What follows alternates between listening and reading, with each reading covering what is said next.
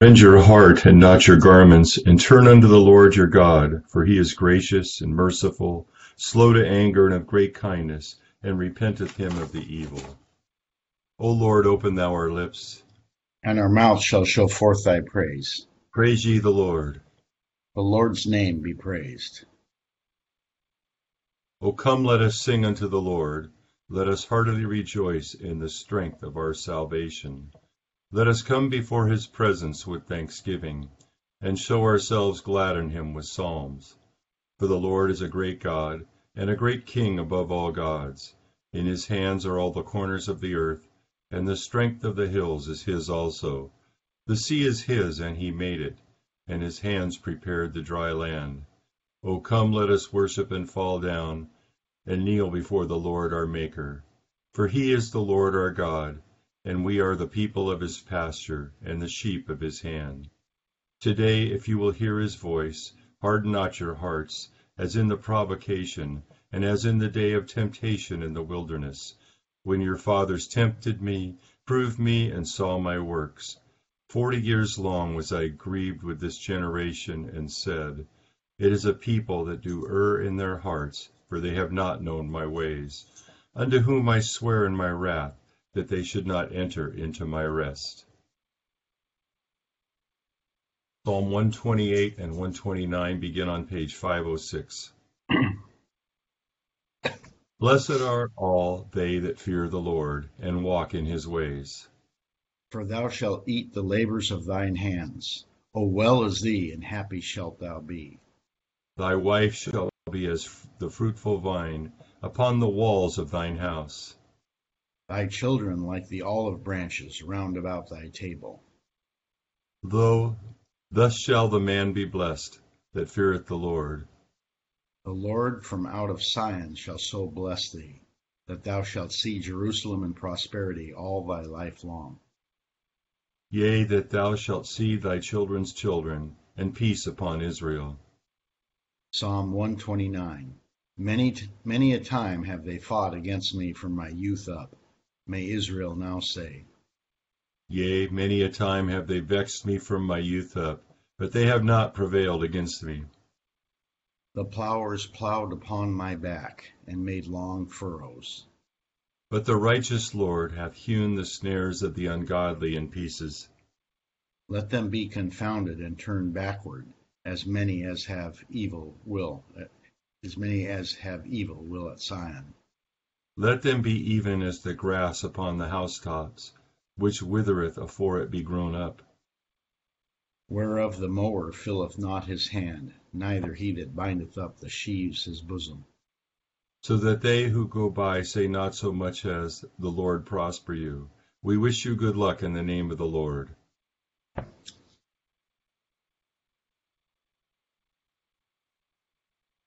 Here beginneth the fifth chapter of the book of Exodus. Afterward Moses and Aaron went in and told Pharaoh, Thus says the Lord God of Israel, Let my people go, that they may hold a feast to me in the wilderness. Pharaoh said, Who is this Lord, that I should obey his voice and let Israel go? I do not know the Lord, nor will I let Israel go. So they said, The God of the Hebrews has met with us. Please let us go three days' journey into the desert and sacrifice to the Lord our God lest he fall upon us with pestilence or with the sword. Then the king of Egypt said to them, Moses and Aaron, why do you take the people from their work? Get back to your labor. And Pharaoh said, Look, the people of the land are many now, and you make them rest from their labor. So the same day Pharaoh commanded the taskmasters of the people and their officers, saying, You shall no longer give the people straw to make brick as before. Let them go and gather straw for themselves. You shall lay on them the quota of bricks which they made before.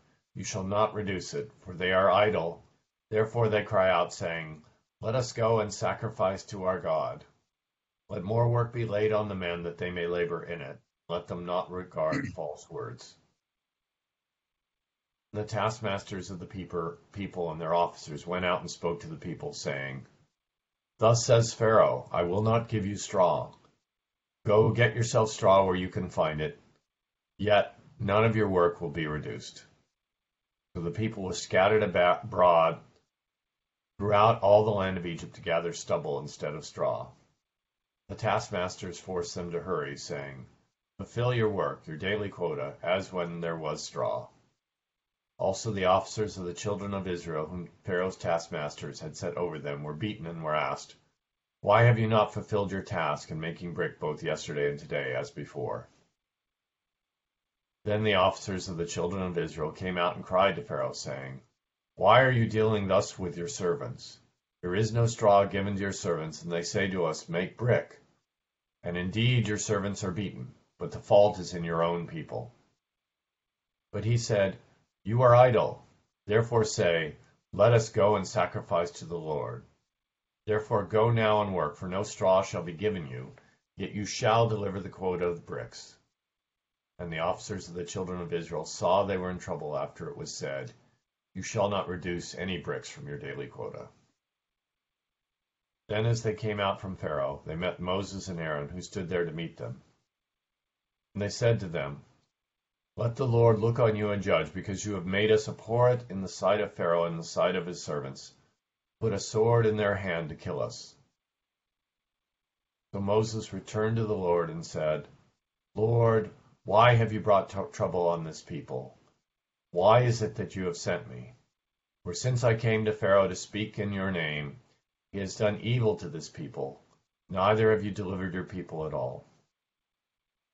Then the Lord said to Moses, Now you shall see what I will do to Pharaoh, for with a strong hand he will let them go, and with a strong hand he will drive them out of his land. Here endeth the first lesson. Blessed art thou, O Lord God of our fathers, praised and exalted above all forever. Blessed art thou for the name of thy majesty, praised and exalted above all forever. Blessed art thou in the temple of thy holiness, praised and exalted above all forever. Blessed art thou that beholdest the depths and dwellest between the cherubim, praised and exalted above all forever. Blessed art thou on the glorious throne of thy kingdom, praised and exalted above all forever. Blessed art thou in the firmament of heaven, praised and exalted above all forever. Here beginneth the thirty-fifth verse, or the fifteenth chapter of Paul's first letter to the Corinthians. But someone will say, How are the dead raised up? And with what body do they come? Foolish one, what you sow is not made alive unless it dies. What you sow, you do not sow the body shall that shall be, but mere grain, perhaps wheat or some other grain. But God gives it a body as he pleases, and to each seed its own body.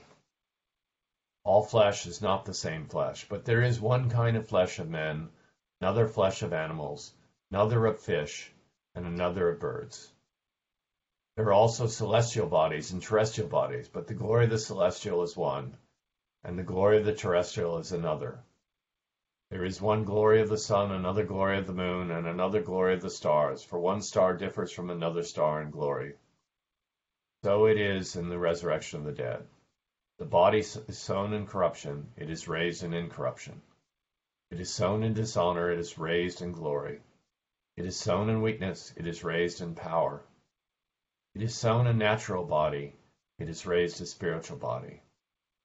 There is a natural body and there is a spiritual body, and so it is written, the first man, Adam, became a living being. The last Adam became a living, life-giving spirit. However, the spiritual is not first, but the natural, and afterward the spiritual. First man was of earth, made of dust. The second man is the Lord from heaven. As was the man of dust, so also are those who are made of dust. And as is the heavenly man, so also are those who are heavenly. And as we have borne the image of the man of dust, we shall also bear the image of the heavenly man. Here endeth the second lesson. Blessed be the Lord God of Israel, for he hath visited and redeemed his people, and hath raised up a mighty salvation for us in the house of his servant David, as he spake by the mouth of his holy prophets, which have been since the world began, that we should be saved from our enemies, and from the hand of all that hate us, to perform the mercy promised to our forefathers, and to remember his holy covenant, to perform the oath which he sware to our forefather Abraham, that he would give us, that we, being delivered out of the hand of our enemies, might serve him without fear, in holiness and righteousness before him all the days of our life. And thou, child, shalt be called the prophet of the highest, for thou shalt go before the face of the Lord to prepare his ways, to give knowledge of salvation unto his people, for the remission of their sins, through the tender mercy of our God, whereby the day spring from on high hath visited us, to give light to them that sit in darkness and in the shadow of death, and to guide our feet into the way of peace.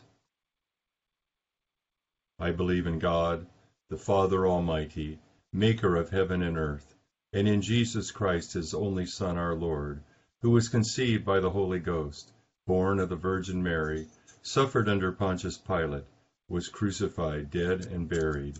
He descended into hell. The third day he rose again from the dead. He ascended into heaven, and sitteth on the right hand of God the Father Almighty. From thence he shall come to judge the quick and the dead. I believe in the Holy Ghost, the holy Catholic Church, the communion of saints, the forgiveness of sins, the resurrection of the body, and the life everlasting. Amen. The Lord be with you. And with thy spirit. Let us pray.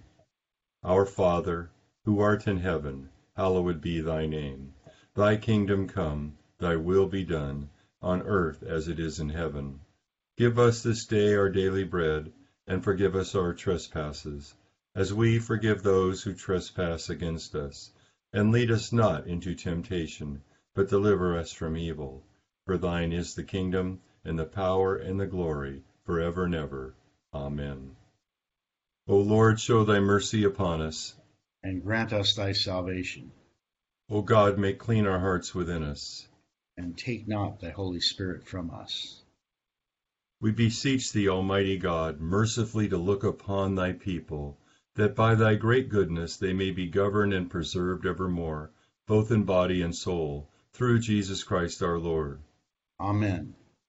Almighty and everlasting God, who hatest nothing that thou hast made, and dost forgive the sins of all those who are penitent, create and make in us new and contrite hearts, that we, worthily lamenting our sins and acknowledging our wretchedness, may obtain of thee, the God of all mercy, perfect remission and forgiveness, through Jesus Christ our Lord. Amen. O God, who art the author of peace and lover of concord, in knowledge of whom standeth our eternal life, whose service is perfect freedom, defend us thy humble servants in all assaults of our enemies, that we, surely trusting in thy defense, may not fear the power of any adversaries, through the might of Jesus Christ our Lord. Amen. O Lord, our heavenly Father, almighty and everlasting God, who hast safely brought us to the beginning of this day, defend us in the same with thy mighty power, and grant that this day we fall into no sin, neither run into any kind of danger, but that all our doings, being ordered by thy governance, governance may be righteous in thy sight through Jesus Christ our Lord. Amen. Morning to all. In our chapter from Exodus today, it's it's interesting that Moses, when he first confronts Pharaoh, doesn't exactly do it the way God asks him to, um, which is basically to say, "Let my people go and and be prepared to show the signs and wonders," but it has this sort of logic of, "Let us go three days and sacrifice, or else God will will uh, attack us." The idea being that which have been common in the ancient world, that the, the national deity might require sacrifice and therefore might need to be propitiated by the people.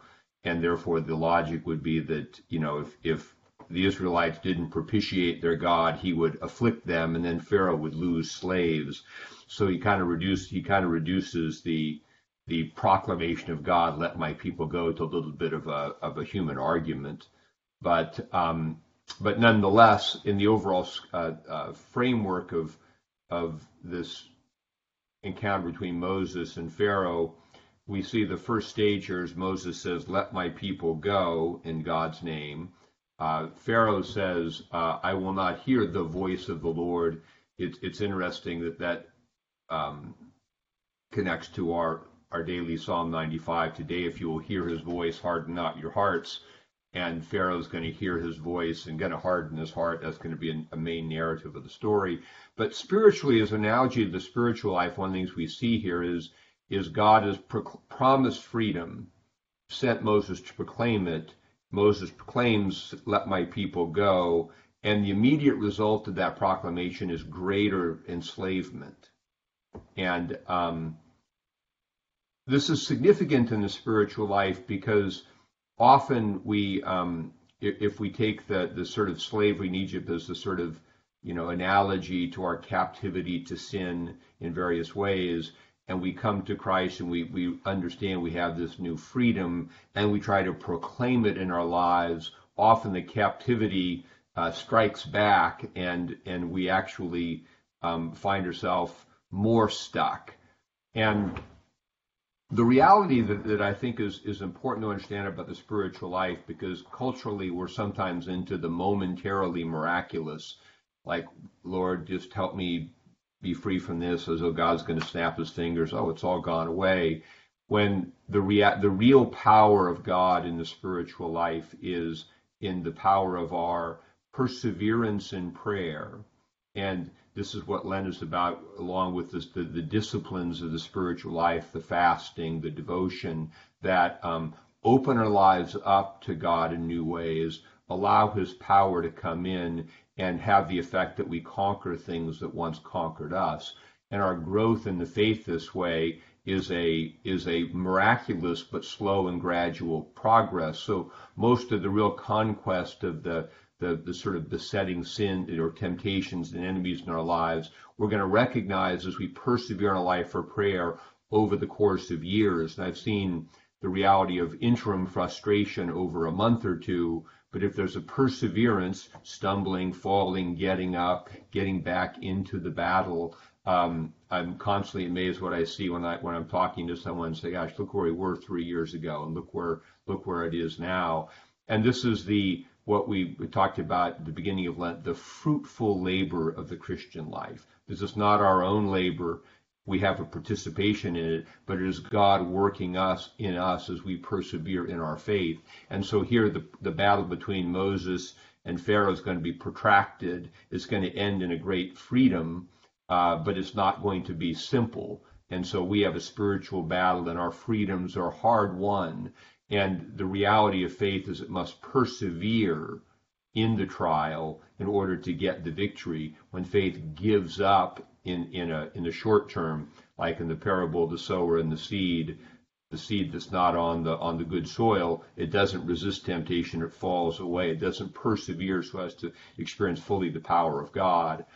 And by connection to our New Testament lesson about the resurrection, a fabulous passage kind of giving some answering the question, well, how do you how, how does resurrection work? You know, the, uh, and and St. Paul uses the analogy to the to a seed that um, the seed that falls off the tree is is the seed of the body of the tree, but it doesn't look like a tree yet. It, it's it's um, it's just a mere grain. It doesn't really bear any visible resemblance to the to the tree that's going to be. So he says um, the body now we have is a mere seed of the body that will be and is being sown here in corruption. We have this treasure in earthen vessels, as St. Paul says, it will be raised in incorruption. And it will, and that's what God is working in us in our lives now. In, in, in the weakness, we sow this um, reality of, of Christ likeness and growth in virtue. And then in a resurrection, we will be given a body that, that pertains to that state. And so it, um, it it's a vis, visible analogy that understand why, why that the resurrection will be completely different than what we live in now, but that the body we live in now has relationship to it of a seed. And this is brought out in our funeral rites when we we um, commit the body to the ground, or I you know, we, wherever we're committing the remains, ensure in certain hope of the resurrection into eternal life. Uh, and the ideas of planting of something that will then return on the day of resurrection the fruit of, of, of life. And so the, the main point to put two, the two together is that this protracted spiritual battle we have against you know sin and evil in our lives, like Moses' protracted battle against Pharaoh, is is working within us a glory um, uh, that that this momentary affliction is producing for us an eternal weight of glory, and we don't yet see it, but it but it will be, and we have to be aware of. It's not the the immediately visible thing we see, but just as Israel is going to be miraculously delivered from, from Egypt in a way they couldn't even imagine. So the resurrection is going to produce in us a life that we can't even fathom now, but we're called to persevere in that pathway in faith. A few thoughts about today's lessons. O God, the creator and preserver of all mankind, we humbly beseech thee for all sorts and conditions of men, that thou wouldest be pleased to make thy ways known unto them thy saving health unto all nations. More especially we pray for thy holy Church universal, that it may be so guided and governed by thy good Spirit, that all who profess and call themselves Christians may be led into the way of truth, and hold the faith in unity of spirit, in the bond of peace, and in righteousness of life. Finally, we commend to thy fatherly goodness all those who are in any ways afflicted or distressed in mind, body, or estate.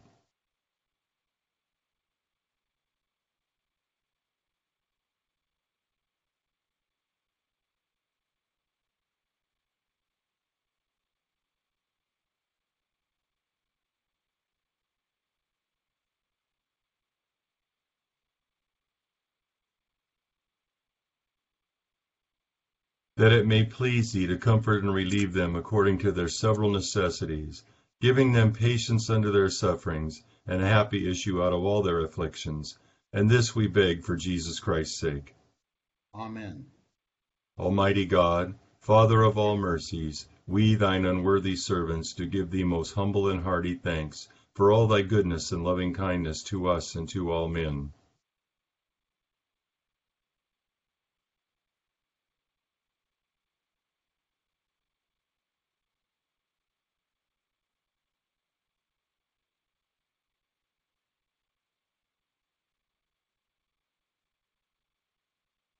We bless thee for our creation, preservation, and all the blessings of this life, but above all for thine inestimable love and the redemption of the world by our Lord Jesus Christ, for the means of grace and for the hope of glory.